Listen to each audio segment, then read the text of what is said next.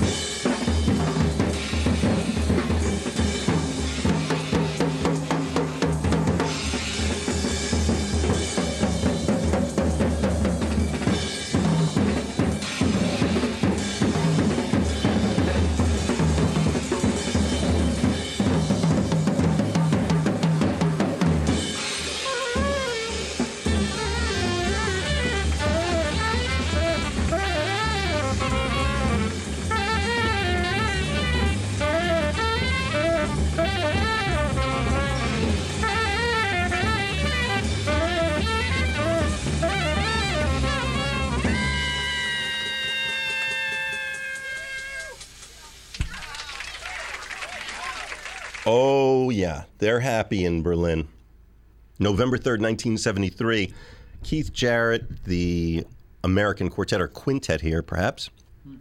It's uh, Keith Jarrett, you heard on soprano saxophone, also playing piano. Dewey Redman, tenor saxophone. Charlie Haden on the bass. Paul Motian on the drums. That's the American quartet right there. And in this case, sometimes joined by a percussionist. Often that was Guilherme Franco, as it was this night in Berlin in the Philharmonia. Now that's one of two treats for you tonight. Okay. Live, unreleased recordings of Keith Jarrett's American Quartet that you haven't heard before that are marvelous. Right. The other is Brandon Ross here in the studio with us. Welcome, welcome to our world. Indeed. Uh, so we were just uh, falling in through that music and um, uh, first impressions. Yeah, no, I was uh, uh, I was struck, and I had been thinking about this earlier about how uh, in this period f- of the quartet, the quintet, for me, that you, the influence of Ornette's music and, and conception, and probably just streaming through uh, Charlie and Dewey, um, how it bore so heavily in, in some of Keith's writing and, and the way the group played. Uh, but I remember I used to have conversations about this quartet, this group with Butch Morris. Sometimes we'd be talking at two or three in the morning and I'd call up and say, Hey, Butch, do you know such and such? He said, Oh man, yeah, that's I, I love that track. That's such a great quartet that went by and all that music they were doing. And of course, Dewey's records and just a lot of amazing, not necessarily unsung, but perhaps uh, uh, I would say in position now to be rediscovered, maybe appreciated some more uh, for what, what was happening, what went on, a period of the 70s in the music. So it was nice to hear that. What um, what in particular speaks of Ornette in this music to you? Uh, the open way of um, playing. Uh,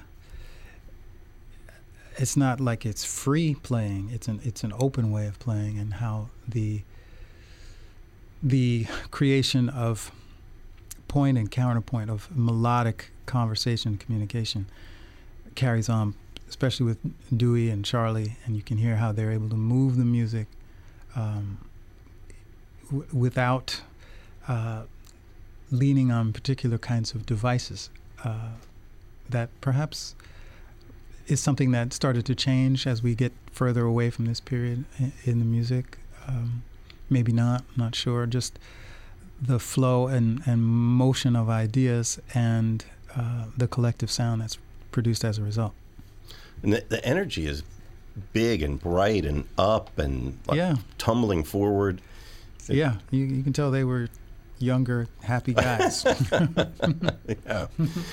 There's um, that openness is not always the first thing people speak of when they talk about Keith Jarrett.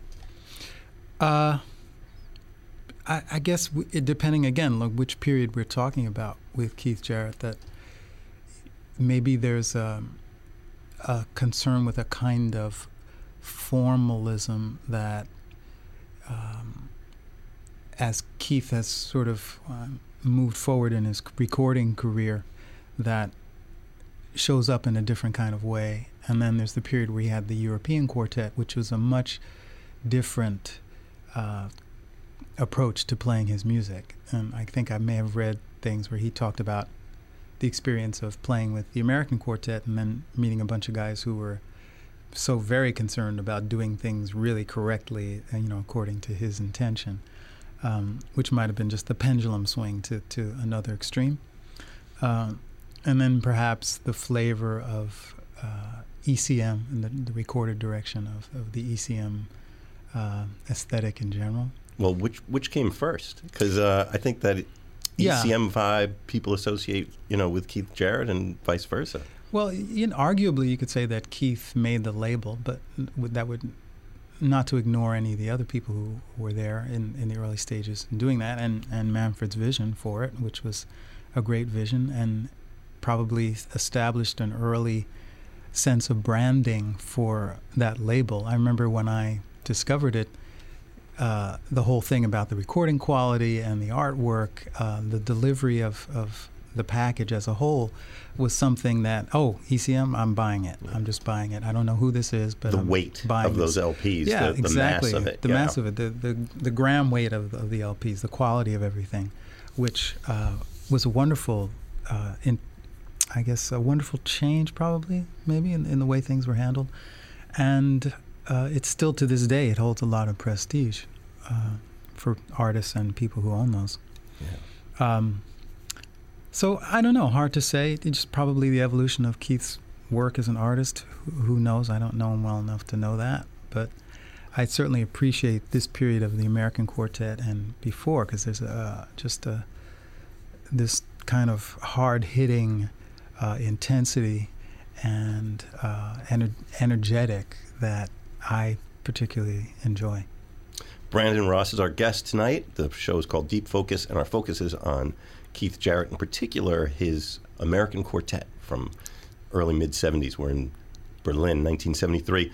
Uh, tell us about your experience with this group and, and the place that it holds for you. Well, I have, you know, funny, some anecdotal things because at the time I was, you know, just practicing all the time and listening to these records and um, wondering if I could have a career in music and how to go about that. And of course, had girlfriends uh, who, you know, when I would put this on, they'd be, oh, uh, what are you listening to? And be like, oh, this is, you know, Keith Jarrett. Well, but it's not that other record. I said, no, no, this is the other record. They said, well, this sounds like oh, fragmented and disjointed. And um, that was the end of that relationship shortly down the road. I had a similar experience when Blood put out his record, Tales of Captain Black, Yeah. taking a road trip with my then girlfriend. And I was in the passenger seat. So we're driving down the road. She says, why don't you put on some music? So I put on Tales of Captain Black hmm which which is so funny. I talk about this a lot with Melvin Gibbs, one of my colleagues, and Harriet Tubman about how that choice was like the car practically careened off the side of the road. Was there was there like a sign on the road? You know, left turn, stay with the Captain Black. Right turn, stay with the girl. No, it was it was, it was uh, that that sorted itself out, but it, it was I'm, just clear I'm picturing that a you know Wiley Coyote moment or something. no, no, it wasn't that. If if it was Wile E. Coyote, it would have been with the Acme rocket firecracker thing, where he's like. Um, but I I was uh, involved in trying to understand a lot of different things about this music at the time. I think I was living up in Amherst, Massachusetts, and um, Archie Shepp was there at the time that I'm talking about, and uh, Marion Brown was in the area, um, saxophonist Marion Brown. Um, Vishnu Wood, bassist, was at Hampshire College, where I spent a lot of time hanging out, and there was there were a lot of great concert series that would happen. People would come through. Um, Air came through with Henry Threadgill and Steve McCall and Fred Hopkins, and so I caught all all of this music, and of course also just you know kind of had this vibratory connect with uh, the thing that that Jarrett was doing, and this group, and uh, so just really trying to you know figure this out uh, f- from the inside as a player and how it made sense, how it connected with me, and whether or not, again, like I could uh, go this way. Excuse me. There is, yeah, there is, there's a a path these guys are carving out between structure and freedom and openness and being able to respond to the moment. They have a distinct voice. Yeah, I mean that's you know that's true of anything, but in particular in music, what my concern has has always been, and the value that I still hold is about the voice of origin, the your your own voice, and uh, sometimes people get to that right away. Um, they get to their thing early. I remember some years back, it might be a while now, but um, I went to my mailbox and there was this package, and it turned out to be from Bill Frisell, and he had sent me a um, a catalog from a Jacob Lawrence show where he had they had featured his illustrations of the life of Harriet Tubman. So um, Bill, just being the sweetheart that he is, just uh, bought a copy and sent it to me, and he said, "Hey, Brandon, saw this and thought you might appreciate it." Um, Jacob Lawrence reminds me of of Monk, like how he, you know he got to his thing really early, and that's an important observation. Like you, some people get to their thing early, some people get to it later, or some people may not get to it at all. But that's the journey that I think uh, creative uh, musicians are making is getting to your voice. And there's a lot of distraction, there's a lot of static, there's a lot of stuff out there uh, that you can get sidelined by. Um, and some of that has to do with the way we learn, um, what that process is, and what people are telling you about what's valuable and, and what's important. And with any educational process, any growing process, you really have to sort through things and find out what's useful for you, what serves your intention, what your intention is, uh, and how to go about that. And that's that's a, that's lifelong. It's an it's an ongoing process. Um, the advent of new technologies, the changes in trend or taste, um, so many factors that that you have to negotiate. So hearing this and hearing these guys, like if you take a snapshot of this moment, it might be very easy to dismiss it as being uh, disorganized, as not having or possessing the values of order or deep insight. But then you have to, you know, you have to go back. You have to back up and look back and see see where they've come from. Uh, find out what what was happening before then. I mean, if you listen to Paul Motian in that moment, would you associate him with Bill Evans? Right, right, right. Which was you know probably people's strongest association with him. Yeah. Up until this group. Exactly. Or listening to um, there was uh, something on YouTube that I'd seen with Wes Montgomery, and he was playing with this Dutch trio, and uh, Han Bennink was the drummer, and it was, I guess, mid '60s, maybe late '60s, and I didn't know that about Han, and I saw that, and you see how he's just playing totally inside the bebop structure and a swing thing, and then you hear Han today, without making that connection, you you might think that where is this guy coming from? Well, when you find out where people are coming from and understand the choices they're making, that sets up a very different perspective about what you're hearing, what you're experiencing. So, um, many people like to think that that validates what they're doing now. Like, okay, if you if you can play through this sequence of um, harmonic changes, and then you want to go do that, okay, we'll let you do that now. You're validated. We we know how to understand that, so we'll let you get away with this. Uh, and there's far more available on the planet than the particular structures that, that we deem uh, necessary to uh, accept as, as, as being of, of virtue or of value. Um, taking that step forward, and if I think about what I think about Ornette Coleman as, as a primary example, is uh, understanding oneself and developing out of the logic of that natural intelligence. And that's a human process, that, not restricted to the arts or anything else. That's a human process. And when we can accomplish that, something wonderful happens when you can get that understanding with a collection of people playing in a, let's say in this case, a music ensemble. Um, that's just such a beautiful thing. You know, a, a, sound happens. Every family, if you will, has a sound. You know, what what's your sound? We can speak about that metaphorically. Or what's your gift? What's your contribution to the society? What's your contribution to the planet? That's what what this music reflects for me. And each group, each individual really ought to sound different from the next one uh, with the advent of MTV and and uh, mass communication and being able to transmit the same thing everywhere at once at the same time on the planet, well, there's an interesting opportunity there. There's an advantage to that. There's also maybe a disadvantage because perhaps we begin to look outward for our sense of what we need to do or validation instead of inward into our local community. I mean, now we're back into big consciousness of eat local and think local and do things in a, a smaller, perhaps more intimate, meaningful scale. Uh, that being the case, with regard to music development, I should be able to stand here and see, like on the next valley, the next mountain. Well, for example, Wednesday night we played last Wednesday at, at Iridium as part of the Soul Guitar Sunday series that Vernon Reid has curated.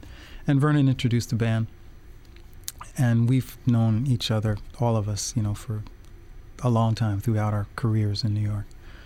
And uh, afterwards, Vernon and I were talking, and it's just kind of like, you know, you have these, like this person on the next village. Like, I'm on one hill doing this thing that's like, wow, it's cool. And Vernon's on his hill doing that thing. And Melvin, you know, it's like, but it's all a part of this gigantic fabric that's going on. And and really it ought to just be just an exciting, wonderful thing to go somewhere and hear somebody doing something fresh, doing something personal, doing something original that's revitalizing the collective as a whole. And not necessarily people emulating recordings of um, basically not not a not a dead language, but a language that's not necessarily living in the moment and the time that we are part of now. And that isn't theirs. Yeah, it's bar it's borrowed, and you know that's fine. You know, you can we we learn a lot from all kinds of things, and if it becomes something that you can speak in a way that's a living for you, and there's a fluency in it, I, great. You know, great. And perhaps you know I use the word ought here, so it's a charged word, but let it let it slide, everybody. But perhaps we ought to be able to get that. We ought to be able to experience that in the moment. But I'm I'm personally I'm much more interested in going to hear uh, somebody be them and enlighten me about some perspective of something that they're looking at, and not necessarily uh, you know uh, kind of blue or Blue in Green and you know seven and a half or you know reharmonized for the 98th time. It's like those i mean Blue in Green ain't broken. It doesn't need Right. to be fixed you know? It's like it's a wonderful piece of music. But like what what do you, what do you have? What, what are you going to do with these 12 tones that we're dealing with in the west? Because those are the ones we deal with primarily. So is there a way for you to present something about those that we haven't thought of, or that we did think of, that we went another way, or that we could say, "Wow, yeah, right, that's great. Look, look how you handled that," you know. And then we've got to go to you if we want to get that thing. We've got to go to you, and it keeps things really healthy, keeps things really exciting and and moving and vital. So That is saying a lot. Talking about a recording made 40 some years ago by an artist who leads the leader is still amongst us. yeah, Sadly, the rest of the group is not. And um, they were, I'm talking about you were you were listening. Let me back out for a second and tell you that you are listening to WKCR. I'm Mitch Goldman. We call this program Deep Focus. And Brandon Ross has just demonstrated why we are uh, inspired tonight by Keith Jarrett and his American Quartet. And uh, the time came when he moved on. These guys were still vital, making music. Dewey Redman, Charlie Haden, Paul Motian, uh, and Guilherme Franco's with the group tonight. But uh, another couple of years went by, and Keith Jarrett turned his ship in a new direction. And um, why neither of us, at least, has had an opportunity to ask him. But um, but but regardless, this this moment stands, and this thing that these guys established on this night. So maybe we should just uh, hear some more music. let's jump back in. We're going to jump back in. So we are in Berlin. Uh, uh, we're in Berlin, West Germany, I should say, because uh, that was the state of affairs at the time, 1973. That's right. November 3rd. And uh, it's the group that I just told you about there. So uh, let's go back to this live recording that we have, thanks to the good efforts of uh, the radio station, the local radio station that recorded that. And it has thankfully made its way to the WKCR archives. It's Deep Focus, Brandon Ross on WKCR.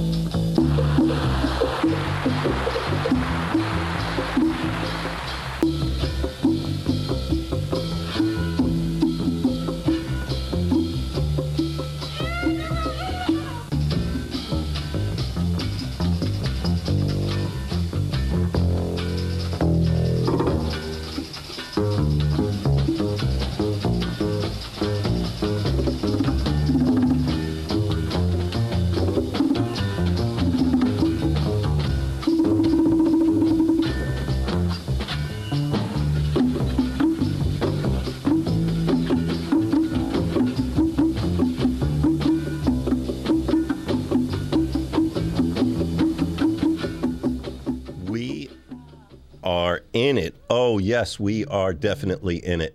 This is a live recording, as you could tell right there. You are listening. First, I should tell you, actually, I'm legally obligated to tell you, you're listening to WKCR FM New York and WKCR HD1. I'm Mitch Goldman. We call this show Deep Focus, a production of Jazz Alternatives, program heard each weeknight from 6 to 9 p.m. And tonight, this episode of Deep Focus, we are in deep focus on the music of Keith Jarrett's American Quartet. And it is the subject of the deep focus of our guest tonight, Brandon Ross, guitarist, band leader, composer, man about town, globetrotter, Brandon Yeah. Ross. Hey, And uh, yeah, and we've been listening to this live recording from Berlin, 1973, of uh, the American Quartet is Keith Jarrett playing piano and soprano saxophone. That was Dewey Redman, as if you couldn't tell, such a distinctive voice on the tenor saxophone. Charlie Haden on the bass. Uh, Paul Motian playing the drums. Guilherme Franco on percussion as well. And uh, this is um, these are these are big characters. These are distinctive characters. Uh, they they come together to form this this one voice, or so it so it sounds. First listen. yeah. I, not having heard any of this music myself before now, it's exciting to listen to it, and uh, you know, uh, I mean, uh, saddening as well because you know we've we've lost Charlie and Dewey and Paul and and Guilherme. I'm, uh, I mean, Keith is still here, uh, but that sound, uh, the sound that happened within the group, and the way the sound would shift depending on the soloist, uh, was pretty exciting. It was very interesting to listen to that last piece, Le Mistral, I believe it's called, and uh, the change from Dewey's solo to Keith's solo, as we were remarking at the time, and how the field opens up in this incredible way with, with Dewey improvising the um, the absence of this particular polyphony that the piano um, introduces and in some cases induces into mu- any musical setting. It, I was reminded of a story that um, I was telling someone once. I shared with you, Mitch, that years ago, my brother Kevin Ross, who's a bassist, and I were talking, and we were listening to Nefertiti by Miles Davis. I can't remember the track specifically, but uh, Herbie Hancock was soloing, and my brother said to me, "So, what do you notice about that piano solo?" And I said, uh, "Well, I mean, it's great." He said, "No, no. Bes- besides that, what do you notice?" And I thought, "I don't know. You know, my focus was in another area." And he said, "There's no left hand." And I, it was like this light went on and opened up, a, revealed a whole other room that was sitting there that I hadn't given my attention to. And that, uh, that freedom, the the freedom of melodic line and um, what I call the absence of this orthodoxy that that um, the left hand and this is not an affront to piano players, but there there's that thing about comping with the left hand, and it's not often that we hear uh, a very intelligently divided expression between both hands playing piano. Um, one tends to be subservient, perhaps, to the other. I know uh, I'm reminded of a, a video I saw with. Um, I forget. Gosh, I shouldn't have known who this was who was talking about it. But but the direction of the video was talking about playing awareness, and, and he's a pianist, and I apologize, I may remember his name.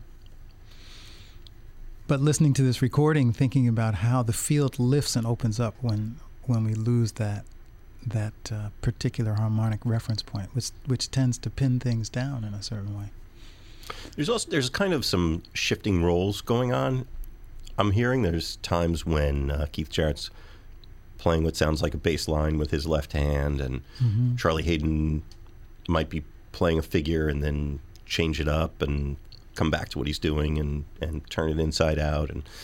Um, rhythms floating around among the whole group of them, and uh, this very uh, there's, there's structure, but the elements of it can move and. Well, we've heard we've you know we've lived with Keith's music long enough to understand. I mean, there's some recurring devices as there are with most people, but this ostinato in the left hand, uh, and a lot of his solo concerts feature this ostinato uh, development over which he improvises and, and moves into another area of a performance or of a solo improvisation. So we hear that in this piece in Le Mistral and moving through uh, a cycle of the harmony. Um, but it, it was, again, it was part of the signature of the sound of this group, um, those tendencies and things that happen. But I just, I keep going back to what happens when, when Keith lays out and uh, Dewey and Charlie and Paul play and the way Charlie plays underneath that. And it just moves, you know, the thing starts to move and, and uh, lift up to this whole other kind of place. Do you feel like uh, Keith Jarrett's holding them back a little bit? Like he kind of wants them to be in a particular space for this, for his concept, and they can't say. Yeah, can't say. I, you know, and probably at this time I would have felt differently about it you know, back then when it was happening and being made than I do now. Did you have opportunities to hear this band live? I um, not often. Uh, I was tucked away in New England. Hmm. Well, they didn't. It seems like uh, they weren't a group that was out playing clubs. I mean, when they played, it was all the everything I've seen. Mm-hmm. It was headline, major festival event, concert hall. Concert kind of. hall, yeah. So uh, I Yeah. don't suppose they played any place too frequently. hmm Brandon Ross is here in the studio. I'm very happy to say, and I I must ask you about uh, now. You I mentioned you as band leader, co-leader of the group Harriet Tubman, and uh, I had the great opportunity to hear you guys last week. And the thing that that jumped out for me, and part of the where I find the connection between what you do and what Keith Jarrett's group does in American Quartet is that group sound which you guys have.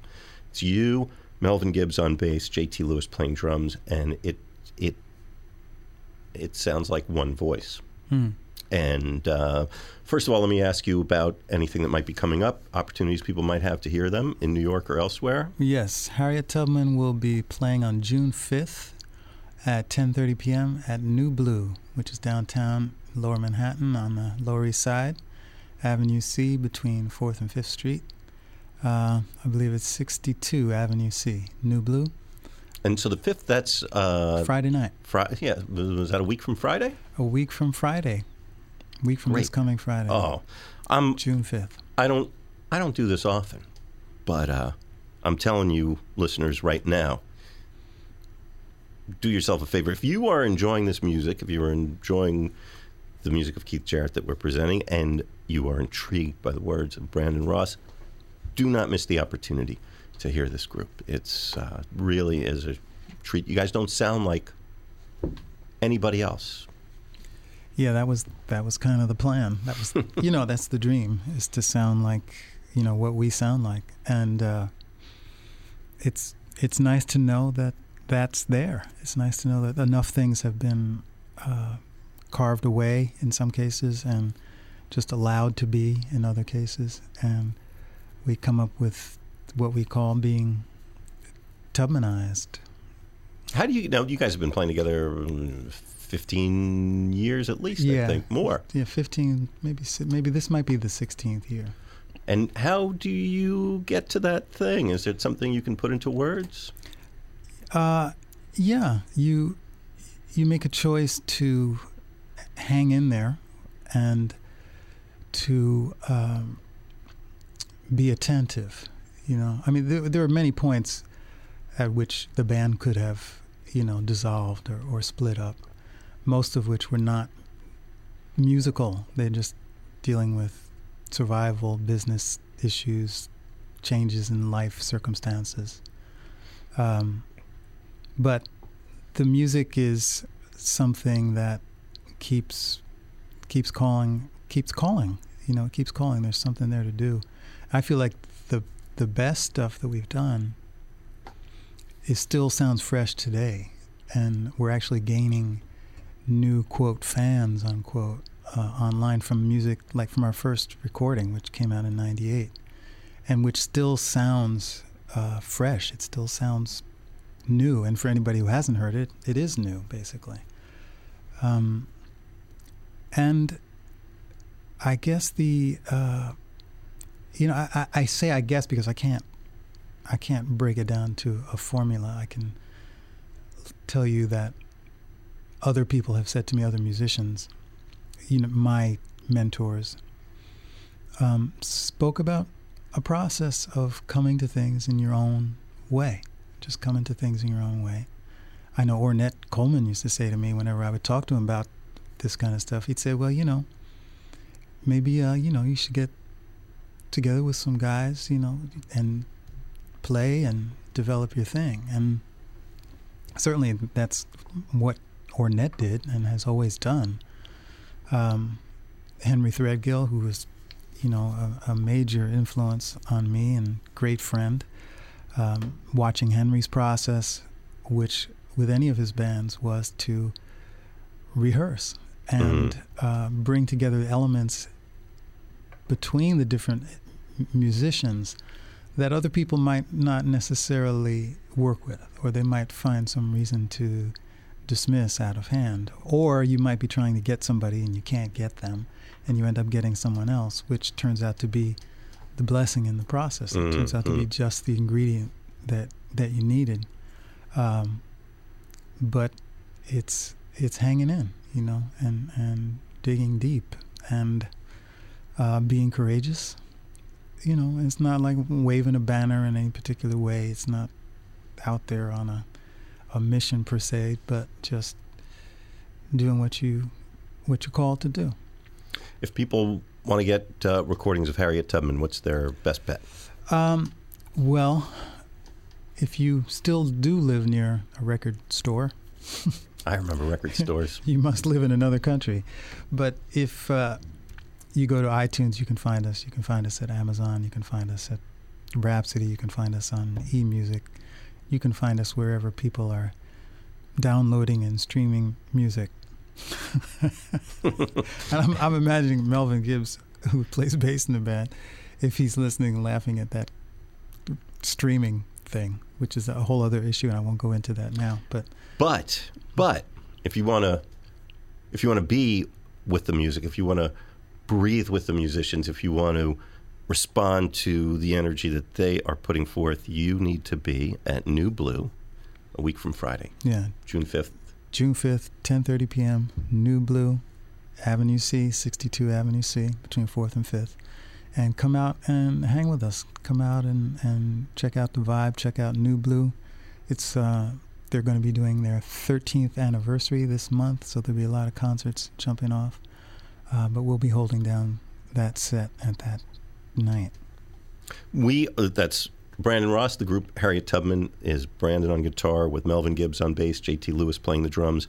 Although you've also you guys have done some fantastic collaborations, the double trio, and right? Double the trio, Cassandra Wilson Black stuff. Sun Project with Cassandra Wilson playing guitar and singing with us too.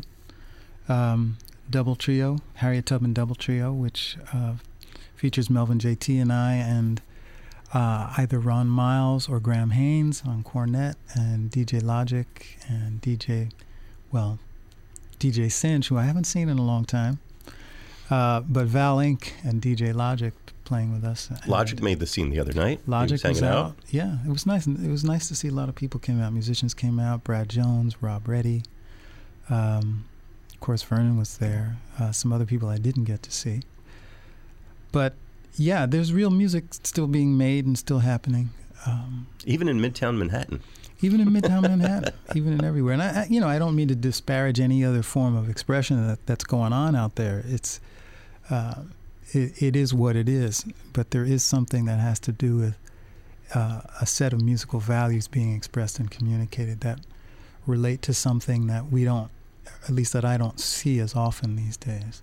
There's also something that no amount of digital downloads, no uh, accumulation of Keith Jarrett live recordings in Berlin or wherever, uh, no matter how high your sample rate may be, no matter how vast your collection may be, there is nothing like being there in the place where it's happening and being part of it. Right. I mean, any you know any recording is an artifact. It's it's a frozen moment in history, and it's uh, there's probably nothing like being there in real time in a moment that will never happen again. Here it is, 42 years later. We're still unpacking this uh, moment that Keith Jarrett and his band made in Berlin. It's November 3rd, 1973. We're, we're in the Wayback Machine. and uh, Berlin, West Berlin was a really fascinating place. This little island of Westernism in the uh, back, way behind the Iron Curtain at that time. So that's where these guys are. And it's this concert is in the Philharmonia, the grand concert hall of Berlin. Yeah. I remember the first time I went to play in Berlin, and it was in the late 70s. And then, of course, the conditions that you're describing there were still in place. And I remember being on the train, and they stopped the train uh, to search it and, and sent dogs underneath the train uh, to search for stowaways. And the soldiers were there with, you know, their automatic weapons and would stroll up and down the uh, the track way looking for people trying to get in or get out. It was uh, very icy, a very icy reception. May 25th, 2015. Brandon Ross, my guest in the studio, on the topic of Keith Jarrett's American Quartet. And this is part one of two. So there's another one waiting for you. You can go and check that one out. And uh, do us a favor too. If you, you're probably already a subscriber to Deep Focus, you probably know you can find us on your favorite podcasting app or at mitchgoldman.podbean.com. I'm going to ask you, since you've made it all the way to the end of this episode, to click and tell us that you like it. And I'll tell you why. When you do that, it helps people who don't know about the show but might be interested to find it. So you'll be sharing what you love with somebody who likes what you like. And all you got to do is just click, give us five stars or whatever. It'll actually make a big difference. We have got people listening all over the world, which uh, is kind of amazing to me. This is coming to you from money mad Midtown Manhattan and uh, going out truly to the world. We're in at least 40 different countries. So please do share the love by giving us a like or a click or five stars or whatever it is that they offer. And if you want to come along with us too, another thing you can do is find us on Instagram. We are Deep Focus Podcast, and we'd love to see you there. You can get information about upcoming shows. You'll get photos of these artists. You'll see comments from other people who like the music you like. So come on along for the ride. All right, get on over to part two. Also, uh, if you go to that site we mentioned, you can find dozens and dozens and dozens and dozens of other episodes of Deep Focus. I'm Mitch Goldman. I'm really glad you're joining us.